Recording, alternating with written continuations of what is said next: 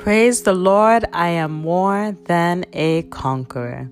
The same is your birthright in Christ Jesus. Congratulations, amen and amen. Welcome to day 69 of our devotional by Kenneth E. Hagin. The title of today's devotional is called Overcoming Faith, and our scripture reference comes from 1 John chapter 5 verse 4.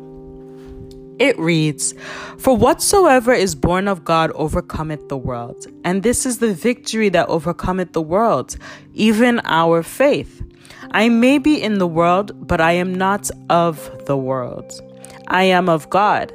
My citizenship is in heaven, and while I am in this world, I have the greater one living in me. Greater is he that is in me than he that is in the world. 1 John 4 4. Who is in the world? The devil. He's called the god of this world in 2 Corinthians chapter 4 verse 4. What is in the world? Sin. But the greater one in me is greater than sin. The greater one conquered sin. What else is in the world? Sickness. It's not of God. It doesn't come from heaven. There's no sickness up there. Sickness is of this world but the greater one in me is the healer.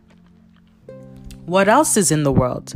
Trouble, adverse circumstances, seeming impossibilities. But when I face such things, I've just remembered who is on the inside of me and what the Bible says. I didn't even have to pray about it. I just looked that circumstance right in the face and laughed and said, If I don't make it over you, I'll make it around you. And if I don't make it around you, I'll make it under you. If I don't make it under you, I'll make it through you because the greater one is in me. Even while I laughed, the circumstance ran off and hid. Guys, make this confession after me.